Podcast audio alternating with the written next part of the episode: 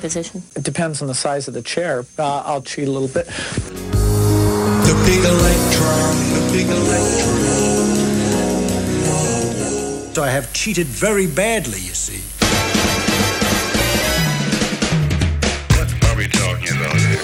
There are monsters out in the cosmos that can swallow entire stars. Nothing is more seductive. Are Mr. Krabs? Are you feeling it? Of course you feel it. Now, what do you want to know? What I want to know is what's going on. I think it's time to blow this thing. Get everybody in the stuff together. Okay, three, two, one, let's jam. Good evening, ladies and gentlemen. We've got a great show for you tonight. Let's get right to it. All right, welcome to the Big Electron here on KCOU 88.1 FM. We're happy that you're here. We have a great show for you tonight. Uh, we have another special host, um, guest. We have a guest. Um, You do To- have another special host. and you are special, Anahita. Of course, of course, you are special. Um, we're glad that you guys are here listening to us. Um, and just to remind you that if you have any comments or questions for us or for uh, the guests that we have tonight, uh, you can reach us here on studio at 573 882 8262. You can also text us at that same number, or you can find us on our Facebook page where we are the Big Electron. so today we have with us Dr. Robert Walker, who is in the anthropology department here at the University of Missouri. That's right. Thanks a lot for having me. I appreciate it. Thanks for coming. Um, do you want to start by telling us a little bit about your research? Yeah, well, I'm an anthropologist and uh, I do most of my research in lowland South America. And my latest fascination has been trying to use remote sensing to figure out what we can learn about these groups of people, uh, indigenous societies uh, that are sort of tucked away in far corners of the Amazon forests that have limited contact with the outside world. So we call them isolated tribes. Okay, so how, uh, I guess my first question is how isolated is isolated? Well, uh, sometimes in the media you hear this this term uncontacted, um, and then that causes lots of confusion because there's a, an overflight or something done by the government, and these Mhm. people might be holding a steel machete, and people are like, how can they be on contact if they have a steel machete? Hmm. Um, so there definitely is some contact, and that's why I prefer this term isolated because it kind of is a little bit fuzzier. Because most of these people do have some contact with the outside world, it just tends to be very temporary, and it's often hostile. And there hasn't been a sustained, peaceful, hey, we're friends with the outside world kind of contact, right? So it's really short term um, and, and, and often tends to be violent. So they get these steel machetes from usually stealing them from their neighbors. Hmm, I see. So when you say um, they have hostile contact, you mean they are hostile to the groups that they decide to contact with, or the groups come in and are violent towards them? Okay, so it works both ways. Um, so if they want to go and steal machetes from their neighbors, either maybe settlers, Brazilian or Peruvian settlers that are nearby, they might go and steal, uh, you know, clothes or machetes or something like that, and that can be hostile. People get in the way, people get shot.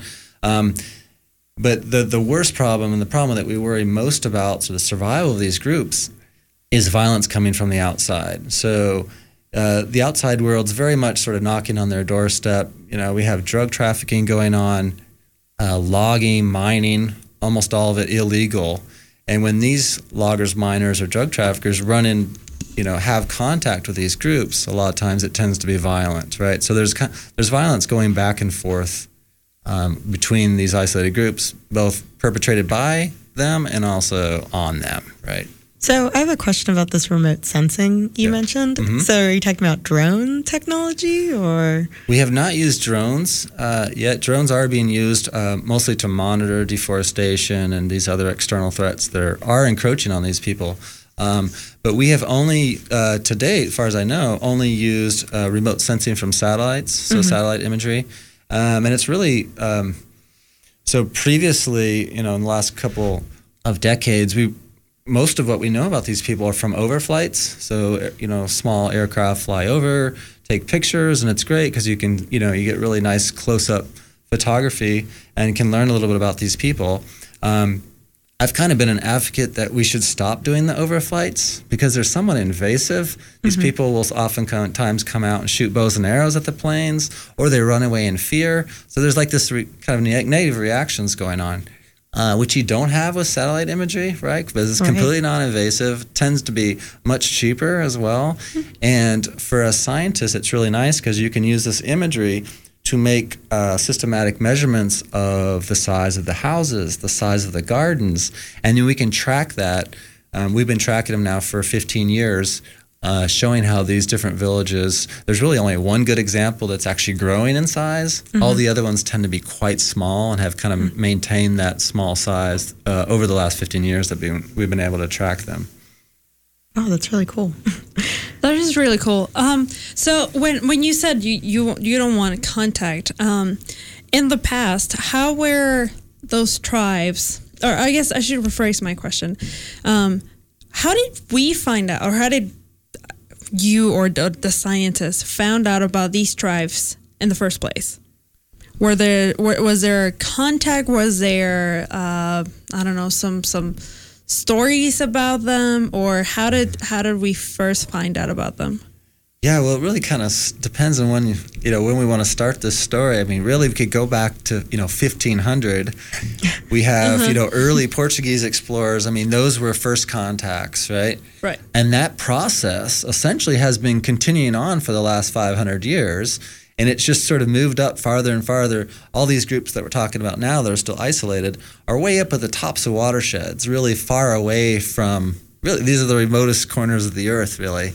Um, and so we've known about them from a variety of reasons. I guess um, we know uh, some of the early explorers, really going back centuries, are making making some mentions of these people in the same areas that we see them today.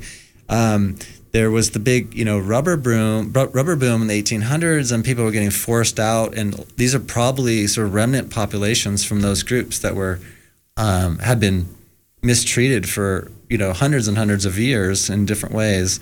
And so more recently, we kind of know more about their exact locations, primarily from these overflights, and occasionally there's just encounters on the ground that get reported in the press or something like that, right? So it's a variety of sources. Um, and that's what I love so much about this remote sensing is we don't have these costs of the overflights and these encounters on the ground, which could be spreading epidemics, which are probably the biggest threat to these people. Mhm. Um, so remote sensing is just great in so many ways, and that you know we can really get an idea exactly where these people are, whether or not they're growing or not, um, without having these costs associated with actually making direct contact.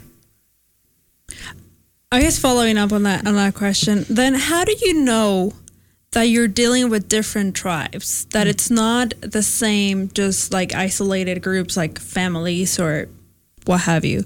Um, how do you know they're different if you're only observing them from up above?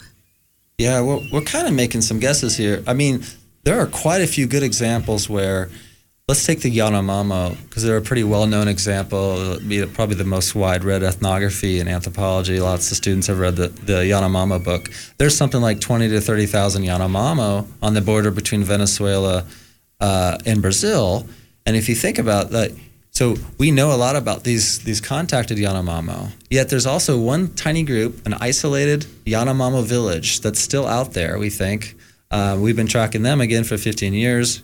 You know, it's probably only 50 to 100 people. They're clearly Yanomamo. You look at the style of their their houses. You know, it's in it's in this circular format. These are Yanomamo, um, but you can talk to all the neighbors, the neighbor in Yanomamo, and they don't have contact with these people, right? They might know about them, but that's you know that's all the information we have, right? Uh, so you can say, all right, these are isolated Yanomamo, and then there's also the contacted Yanomamo. Mhm. And so Okay. f- for most of these isolated groups, there's something similar. Their close neighbors have made contact for who knows, maybe a, a really long period of time. So we know a lot about them. We can go and talk to them and visit them, but there's still their you know closely related groups that are still out there that are, have become isolated. I think in a lot of cases just sort of ran away in fear. They're afraid of the outside world, um, and so they're kind of hiding tribes in a sense, right? Okay. So, um, I guess I have a kind of, I don't know how to ask this question. um, so, when you're looking at these homes or these these yards, these fields, how do you know when you're looking at like an anecdotal evidence instead of looking at the tribe as a whole? How do you distinguish one thing that's happening, like one crazy guy, from the tribe as a whole? Do you do you uh, look at it over time? Do you look at it by a number within a certain amount of time? Like, Yeah, I mean, we we can't really say too much about individuals. Mhm. I mean, the nice thing about the overflights is you actually can see people, and you can Mhm. potentially do some type of facial recognition. Oh, yeah. You can look at you know differences in say body painting between men and women and things like that. So we're not able to do that with the remote sensing that we have. You know, we're usually looking at like 50 centimeter resolution. So what you can see are basically just the houses. Sometimes I can convince myself it looks like you're looking at a shadow maybe of a person, but I think that's stretching it. So really it's just the house and these fields, right? So it is true. I mean that that is the only evidence that we can we can look at. But we know I mean, you can tell when they leave because the houses fall in and the gardens start to overgrow. Mhm. In fact, this Yanomamo example I was talking about, those people just recently left in 2015. You look at the imagery, and their their gardens have become overgrown. The village is overgrown. The Mhm. houses have fallen down. So they've gone someplace else, and we're still trying to figure out where that is. Mm. Um, so yeah, you're right. Uh, the evidence that we have really about individual behavior is quite limited. But we're, we're kind of stuck with only being able to measure these kind of rough scale things. But those are probably a good indicator of how many people there are, right? The Right. bigger the fields, and we have a pretty good handle on uh, the number of people you fit in these longhouses and the the number of people you can support given the size of a certain uh, garden. Mhm. And so that's how we make estimates. All right, we're probably looking here at a group of say 50 to 100, and at the large end, this this group I was saying that's growing, they're probably around 400 people, and they've kind of split in two. They kind of have this fissioning process over the last 15 Hmm. years, or moving apart. And that group, they're the one one example that's really doing really well. It's a growing group. It's large, right? So yeah, you're right. We don't we can't say much about individuals, but we can say something about the you know that's a proxy for the size of the group and Mhm. track that through time, which I think is really exciting. oh, definitely.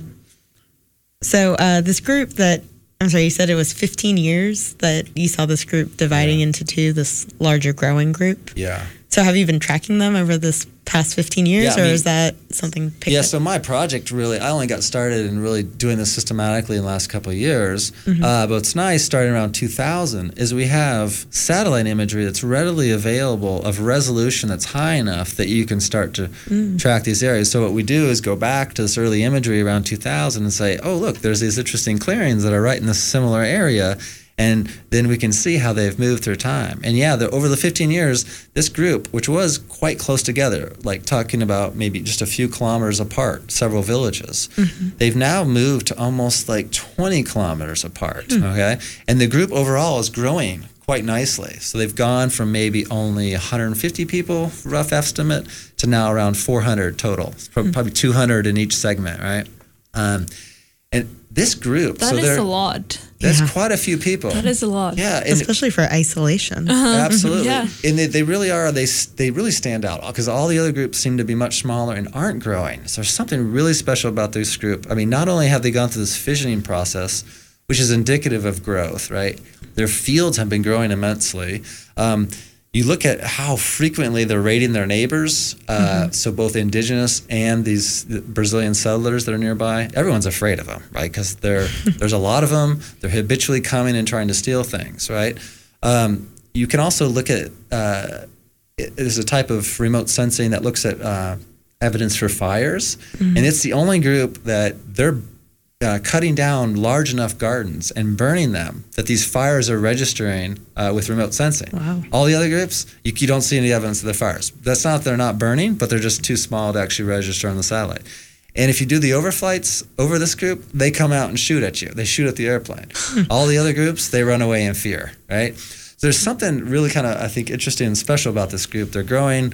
They're very, yeah, they're aggressive, Mhm. right? They, they're they're probably sort of in terms of a viable population, kind of the best example of an isolated group that we have. I'm worried about the other groups much more because I'm afraid they're sort of hovering around extinction, which is which is uh, bothersome for sure.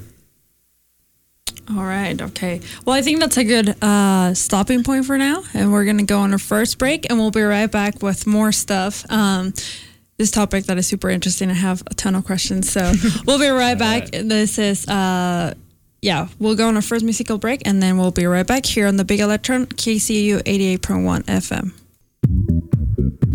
All right, welcome back to the Big Electron here on KCOU 88.1 FM. Thanks for listening. We have a very interesting topic. Um, we have Professor Robert Walker from the Department of Anthropology, and he's telling us about his research, which involves isolated th- tribes and uh, isolated indigenous uh, tribes, and mostly South America. Um, and again, if you have any questions for him or you want to chip in into the conversation, you can contact us here on studio at 573 882 8262 or our Facebook page where we are the Big Electron. So you were talking about this, um, the tribes. Where are exact? You mentioned the Amazonian. Um, so are are they all in the Amazon? Are are they like Brazil area, or are they like all throughout South America? How many of these are? Yeah, so it depends a little bit on who you talk to. If you talk to me, I would say we got probably 50 confirmed indigenous groups that are still isolated. That are, if you look at a map of lowland South America. They're sort of around the outside of the Amazon basin. So, and the reason is they're the ones at the very tops of the watershed. So there's like a, a giant ring you can make around the Amazon basin. That's where these 50 groups are. And so, yeah, they're all lowland South America. And there is one additional indigenous group in the Andaman Island, one particular Andaman Island called North Sentinel, North Sentinel Island uh, in the Indian Ocean, and there is an uncontacted group there, or we should call them isolated because there has been some contact. People have thrown them coconuts, and there's been they've killed What? a few fishermen. There's been Oh, some wow. contact, right? But there hasn't been the same kind of thing that we're talking about. This sustained peaceful contact. Uh, so yeah, I guess we could say 51, even though some people push that number up to around 100 groups in in Lowland South America.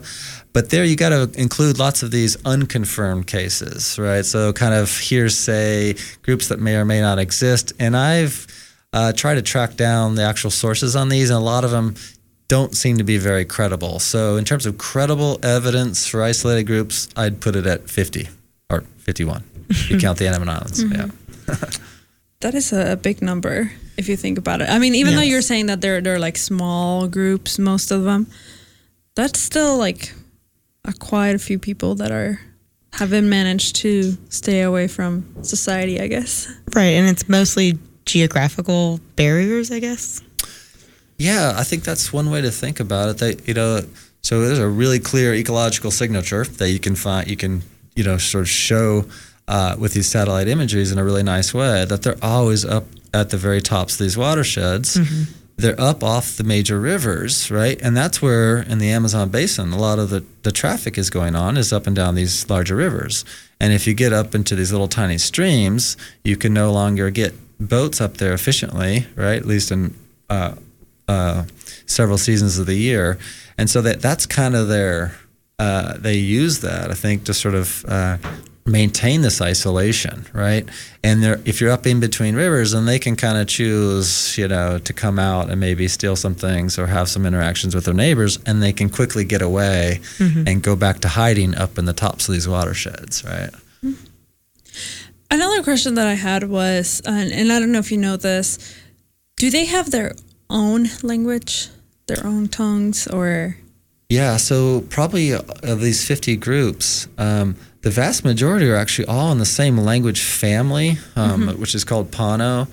And there are a bunch of contacted Pano languages that have been well studied. People, we know their language. Mhm. Um, and so these groups, um, a lot of them are probably really closely related to languages that we already know about that have already been studied by linguists and anthropologists.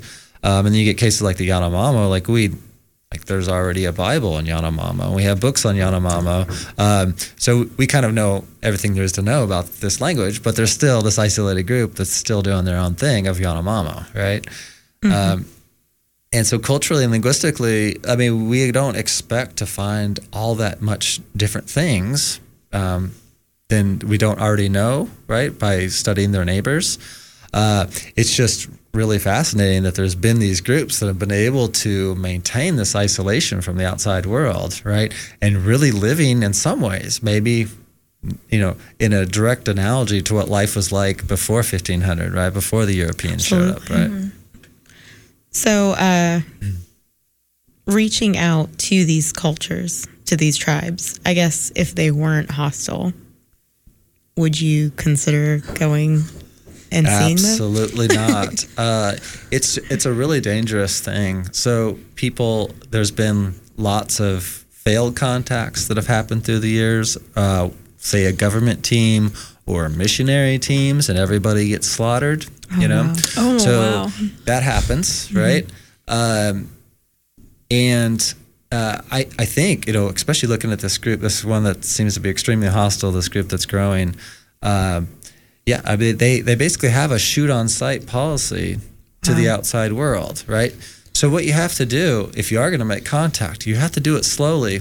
Um, and there's a kind of a tried and true method here where you first start to leave out presents. You let them know, okay, look, we're giving you machetes, we're mm-hmm. giving you mirrors, we're giving you clothes, we're going to hang them hang them for you so you can come and get them, right? Just make it very clear like we're the ones giving you these presents. Mm-hmm. And slowly, you know, from a distance, uh, hopefully have someone that speaks the same language or similar language. You can you can yell out, "Hey, we're the one giving you these presents. We're friends. Please don't shoot us."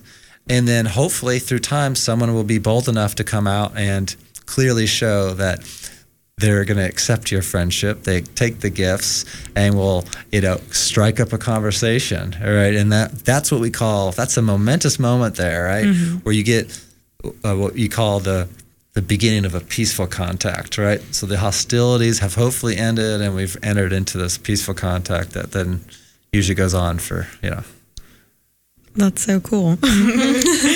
That is very cool. And I, I going a little bit uh, more broad. Um, so you you focus on these isolated um, indigenous societies. Um, when people are studying indigenous groups in other parts of the world and they have direct contact, is is, is this something that they do? Like what you just described like okay we're gonna give you gifts and then we're gonna show you that we're friends and then you establish the contact? Or is it like less like i don't know like you need to spend less in order to reach out to them uh, will they accept you right away? Or does it depend on every It really depends on Okay. sort of the history of these groups, right?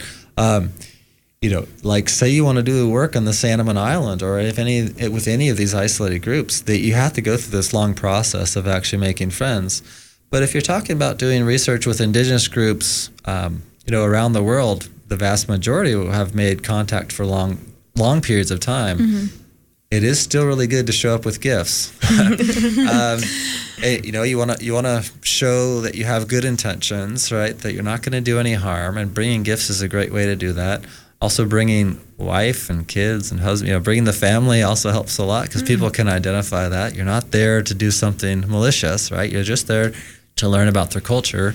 Um, so yeah, developing these yeah the social relationships with people I think is really important uh, at the beginning. Just you know integrate yourself into the community and show them like, hey, I'm going to contribute some stuff, and uh, please, because in most places you're going to have to be taken care of by wh- whoever you're living with, right? At least to some degree, and then learn the language that can take you a year or Years, longer, right? right. So it can be a really long process, but it's definitely really rewarding. You know, you get to um, you know, essentially, you know, immerse yourself into a completely different lifestyle, which I think to me has been kind of the most, you know, I think about the moments in my life that have been kind of the most just, wow, open up all my horizons. It's that moment where you almost feel like you belong in a culture that is completely different than your own, right? Which is, I think, a really interesting uh, experience for people to have, right? okay so you've had that experience um, with Yeah, I've, I've spent quite a bit of time. Uh, so as a graduate student, I got started my very first summer. My advisor took me down to Paraguay, and we worked with this group called the Ache. And the Ache are really fascinating. They made contact uh, sort of around 1970. So I was I was there like around 2000. So they had already made contact for like 30 years, but still, um, you know, it is just a completely different world, and they would still. Uh, they actually traditionally didn't have any agriculture, so they, mm-hmm. they were what we mm-hmm. call nomadic hunters and gatherers traditionally, and they still go off on these treks into their. They have a large reserve that they can still go out and do hunting uh, and gathering trips, and they would go off for sometimes up to a month. Mm-hmm. And going off on these trips where you just don't have any, you don't bring any food with you, or if you do, it's gone with a few days. And everything you're going to consume in those, you know, couple of weeks is just stuff that, well, I was completely worthless, of course, in the forest, but relying on them to be, you know, hunting and gathering all our food for that entire time. It's it's a pretty amazing experience. And you brought gifts, I suppose. Brought gifts. Okay, okay. Yeah, I was like, you're gonna have to take care of me when we're in the forest, but I can bring you some, uh, you know, nice jackets from the U.S. Right. How, how long were you there? How long were you with us? uh, tribe? So with the Ache, I was there. I, I started off doing like like three month stints every summer, Okay. and then I was lucky to get a nice fellowship from the from the National Science Foundation. I spent um, really almost a two year period, pretty much straight. I went from Paraguay into Brazil, and uh, spent a whole bunch of time with a bunch of different groups in Brazil. And that's where I first started hearing lots of stories and getting interviews with people about uh, these sightings of these isolated groups, and I really started to get into that. Well, this interesting question of well, these people out there isolated. How are we going to learn more about them? You know? That is so cool. That must so have been such an experience. yeah, it was. It was really amazing. Re- Very very cool. so, um, while we were on break, you mentioned that there's a big debate, uh, I guess, constantly going on within anthropology. Um, so these these tribes that you're talking about that are smaller, maybe on the verge of extinction Right. and isolated. and isolated, yes. Uh, do you reach out to them? Is that is that interfering? Is that altering their way of life? But I mean, if they're sick, let's say that you have a vaccine that could help them, Yeah. Who's going to help them? Right. right? Uh, so yeah, there's there's been this a bit of a debate that's really kind of gotten going relatively recently. Um, so if you look at United Nations, they have documents that say these people, you know, the reason they're hostile, they want to be left alone, right? So we can call them that the sort of leave them alone policy. United Nations says it, Brazil says it, Peru says it, Colombia says it. All these governments, and you look at most non-governmental organizations like Survival International. There's a bunch of them that sort of work with, you know, same kind of stuff I do with satellite imagery and things like that. And everyone, for the most part, most people say, "Hey, we should leave them alone." They, the reason they're hostile with the outside world is they have had a long history of bad experiences. Mm-hmm. Hey, shouldn't we just leave them alone? And it really is just me and my few colleagues that have begun to try and question this policy. And then our, our reasoning is the following. Um, if if it were the case in a perfect world, you know, we had large territories set aside for these people, um, and they were doing fine. Like like this one particular group that is growing, that seems like uh, that's a really nice outcome. I'm okay with leaving them alone, but unfortunately, they're the one exception.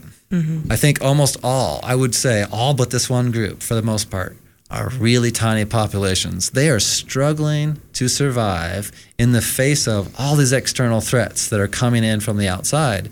Um, and probably the spread of disease epidemics is probably enemy number one, along with outright violence and other things, just basically getting displaced from these areas by this encroaching colonization, right?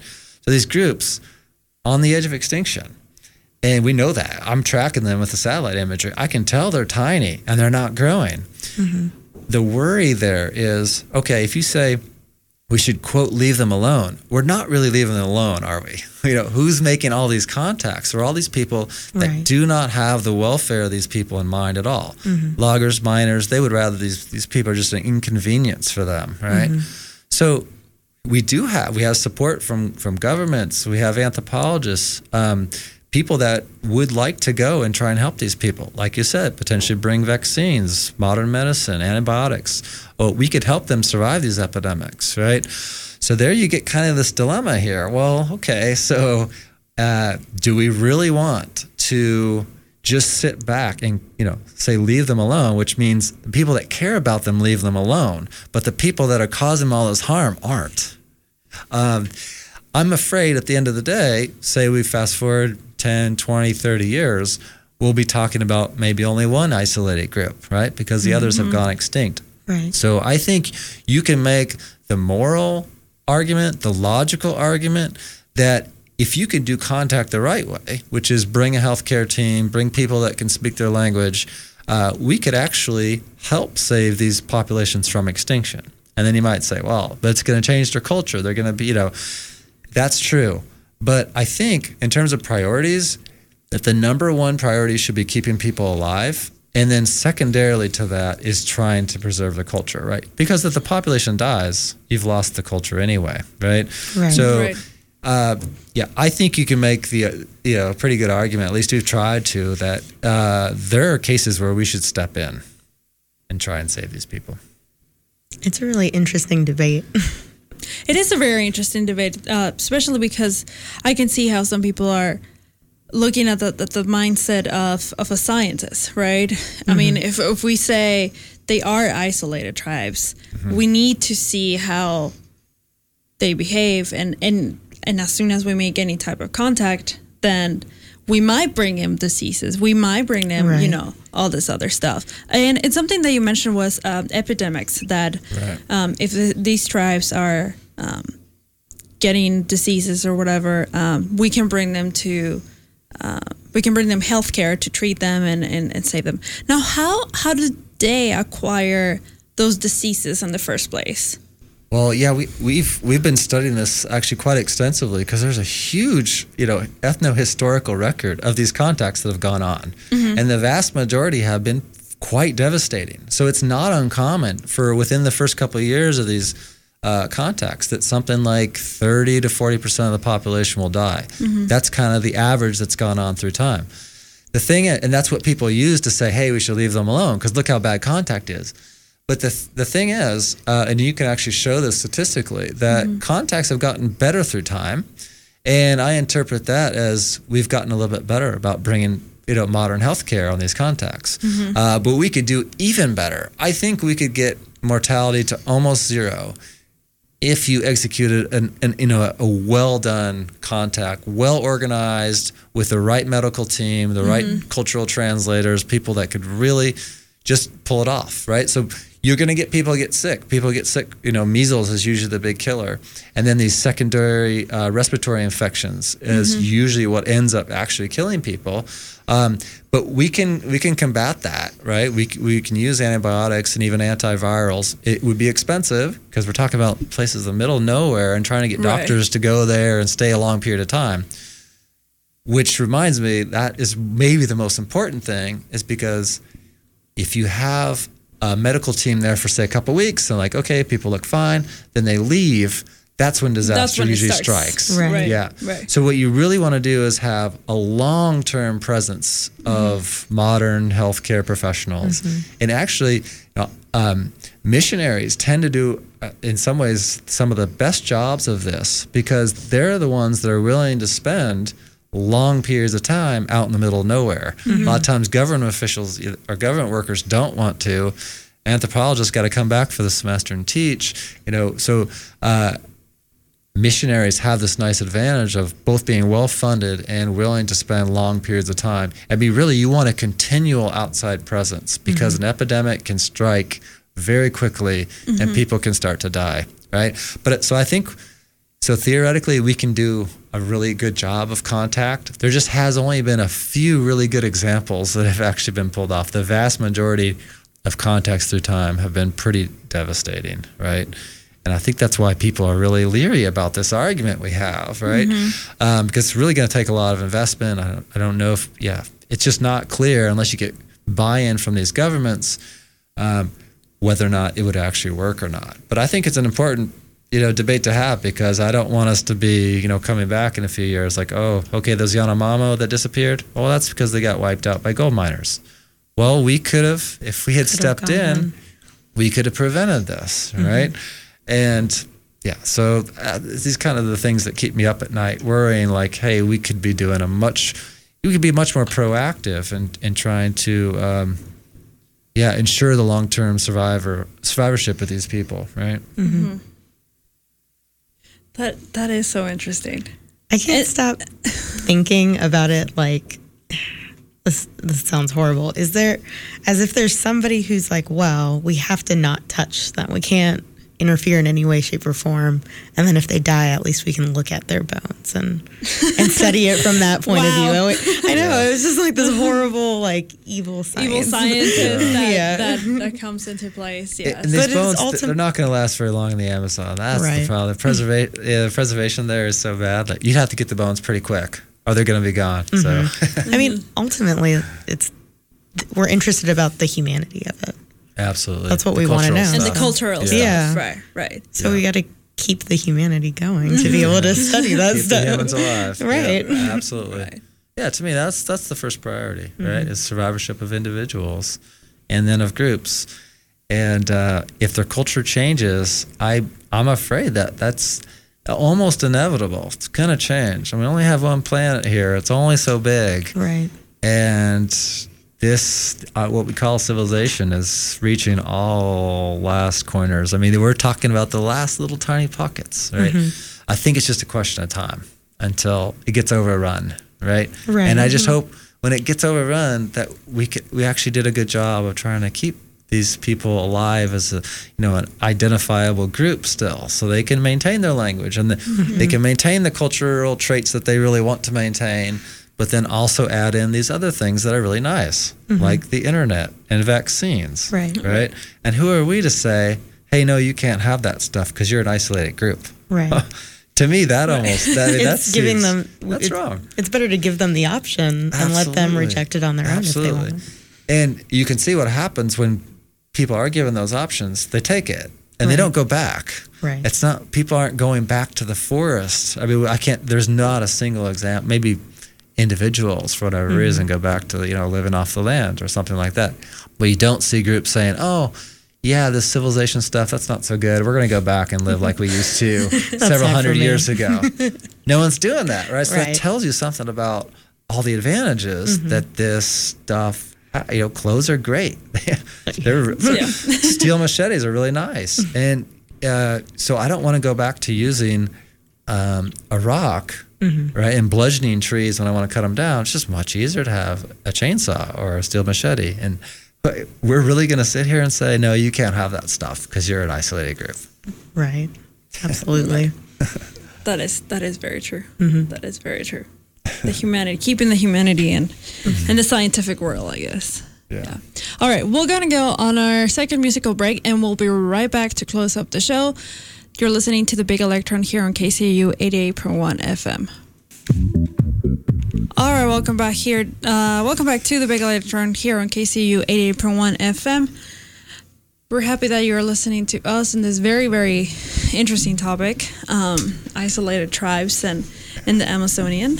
Um, so, yeah, you were. I, I have a question. How does. How did you get interested in anthropology? Did you always wanted to study humans? No, actually, so I I got started uh, as an undergrad. I was doing engineering for like three and a half years, and some reason it just wasn't grabbing me. You know, I was kind of I was good at science generally, physics. You know, I was you know doing okay, and then I just started to branch out. I thought I'd branch out, take some random courses, and one of them was a prehistory course, mm-hmm. and I'm pretty sure in that class my professor said something about hey, did you know there's these groups down in the Amazon that have very limited contact with the outside world? And I just found that I had no idea like this even existed. And so I changed my major, you know, decided to go to graduate school, and then yeah, the rest was history. I, I, that it was that course that really changed everything for me. So. That my mom used to drag me to archaeological sites when I was younger. I think that probably had some early life uh, effects. So, So, how did you? Um, when did you decide to become a professor and pursue that route? How did how did that evolve? Yeah, I never really thought about it like, hey, I want to be a professor. I just always thought, oh, I really like studying these different cultures. Mm-hmm. Um, and I just got really interested in, tr- you know, trying to put this interesting stuff I was finding out in the Amazon into publications. And then at some point I realized, oh, I'm getting a PhD. There really aren't any other options here. I guess I'll be a professor then. Mm-hmm. And do you like it? Absolutely. Yeah, no, it's great. I mean, I definitely r- mostly enjoy the research side of it. I mean, mm-hmm. I really, I, yeah, just, I can spend really long hours staring at satellite imagery, turning the stuff into numbers and, and writing papers. That is like what most sort of just, yeah, it keeps me going, right? Mhm. And if, if you could see him, if you could see Professor Walker when he's talking, you, you could see his expression. It's kind of hard to tell it through the radio, but but uh, we, we It- can tell you're you're, you're very definitely excited about it. about it. Okay. Very very It's excited exciting, about it. sure. Now, were you? Uh, so you say you were studying engineer in undergrad. So were you always drawn into science? Yeah, I think um, that's that's a good question. So, um, I, I think growing up, yeah, I mean, I always thought science was was really cool, um, but I just never really saw myself doing it. And then I got into engineering, and engineering, arguably, it's not. It's kind of a, not really a science per se, right? It's engineering. It's the its application its own of thing. science, right? Right. Um, and it wasn't until I think, you know, really getting interested in anthropology that Mhm. I was like, okay, science of people. Right now, this is something I can really dig into. Yeah. Right. So, do you have any advice for any of our listeners that might be aspiring anthropologists? Yeah. Well, I mean, I usually just tell people maybe this is what everyone says that you just want, you need to find that thing that just really, you know, gets you going. Right? Mhm. What is your passion? That something you can just feel yourself doing day in and day out, right? Because you, you guys know, you know, being graduate students, like it's not all this great glamour, you know, discovery every not. single Nope. day. It's a. It really takes this, you know, really high level of dedication Mhm. um, on a really consistent, you know, years and years and years and years, right? I mean, really, it's going to be your whole life, right? Mm-hmm. So just finding that something that just I gotta know the answer to this question, right? For me, it's I gotta know uh, where these people are, how many there are, how can we study them, use any available technology to find out everything we can about them, and try and use this information to help these people. That's what just really gets me going, right? So I think you know for the young scientists out there, you just yeah, you want to find what is that you just you got to know this about a certain organism or a certain mechanism or whatever it is you're ready to dedicate your entire life to really finding out these answers because we know we're, we're living in a really complex world it's going to take a lot to really really truly answer this stuff so yeah it it takes the the passion and the dedication i guess to sum it up Mm-hmm. Oh, absolutely. it, it does. It does. Especially when you're in grad school and you want to be. Oh man especially Yes. these days huh? Especially the, and especially this we, days. we but probably shouldn't go there Yeah, we're, we're, we're not gonna That's go a there. different show. That's a different show. we're gonna stop there. Uh, but yeah, it's it's a very interesting topic, and something that um, I also wanted to ask was anthropology. A lot of times, we see it classified as a social science, and other times we see it classified as part of the life or physical sciences. absolutely What are why why do we see that? And and what are sort of maybe this will help um, answer that question is what are the sub areas of anthropology? And I, I would imagine they're different uh, but how are they different so that sometimes we see anthropology classified as a social science compared to uh, phys- or life or physical science? Yeah, well, I mean, this is because the field of anthropology is itself quite divided. Um, you have the humanistic, uh, social science side, also associated with postmodernism views um, that have become, I, I think it's fair to say, the majority. And then you have us over in the minority. Uh, really, all of Mizzou anthropology is very scientific, evolutionary based. So, in, Mhm. in a lot of ways, we would just f- feel just at home in a, in a biological biological department or something like Mhm. that, right? So, very life science. And in some places, those two are together in the same department.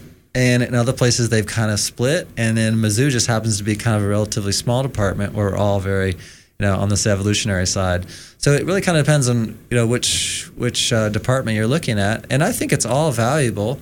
Uh, it, you know, it's the study of humans, and Mhm. you got to come at that from a social science and a life science perspective. I think to really get the full picture here. Mm-hmm. Um, so I kind of like it. I- In some ways, it's created a division, but at the end of the day, I think we need both. hmm hmm Absolutely, because we need we need to study how humans developed or how we are developing and slowly dying, as you're Mhm. saying, this uh, isolated tribes. But also, we want to know what consequences it has that environment into cultural changes or Absolutely, into yeah. interacting with one another or Yeah. you know all this I don't know. There's the cultural The side, there's cultural- the biological side. Right, right. You really can't take the culture out of the biology, and you can't take the biology The out of the culture. right. Right. To me, I almost like this word biocultural. I mean, we're biocultural creatures, Mm-hmm, you know, par excellence. So I, I think, yeah, to really, to really get at these big issues, we, we need to, yeah, we need to come at it from with all our tools, right? Mm-hmm. Definitely. Yeah. And one last thing that I wanted to ask is how does an anthropologist get funded? Because you mentioned all these trips and all Oh. Yeah. this stuff. Yeah, it adds up. uh, so uh, we recently just got a National Geographic grant. National Ge- National Geographic Society has been really interested in this project because they like the remote sensing pictures. Yeah. They really like That's things that have this geographic component. Uh, National Science Foundation uh, has does does provide some support, even though these days it seems to be rather difficult. Um, and then we have some smaller things. Wenner-Gren Foundation is a nice. Uh, so there's several foundations out there. Okay. Um, That are just interested in.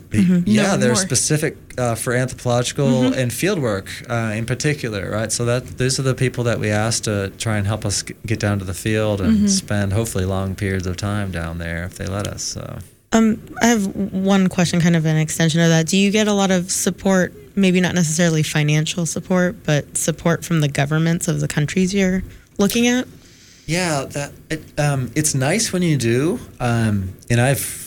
Uh, for a long period of time, tried to develop these relationships with the Brazilian government. There's been a little bit of a pushback because they, uh, yeah, in particular with this latest article saying that we should maybe think about contact, they Right. weren't uh, weren't very terribly receptive to that idea, unfortunately. Um, but yeah, I think uh, it's it's really good to develop some institutional ties to these uh, different government foreign governments, um, and it's it's really nice to have. Students occasionally that want to come come with you to the field and they're great because they speak you know they're fluent in portuguese or spanish and they have you know lots of ties to the local communities a lot of times and so those are those are really great connections to have. Yeah it's very rarely finan- financial. Uh, usually we're trying we have to help support them uh, to help us. Uh, but yeah it tends to it makes a i think a better environment you know research wise and uh, i think we should always strive to have more of that include uh, more local uh, support from institutions, students, or whatever, um, I think it, it helps create a better research team. Okay. That was this was great. This is Thank you. awesome. This was awesome. Thank you for being here. Um, and actually, you spoke at Saturday Morning Science yesterday. I did, yeah. Uh, and we're trying to convince you to possibly come talk to Science Cafe. we'll see if that Okay, a definite maybe. if, if that if that happens. Uh, but thank you, thank you for coming. This was this Thank was very you. interesting. I know, was great. Yeah. All right. Um, so thanks for listening to the Big Electron here on KCOU 88.1 FM. We'll be right. We'll be back next week um, at 5 p.m. Same time, same place. Thanks for listening. Have a good night.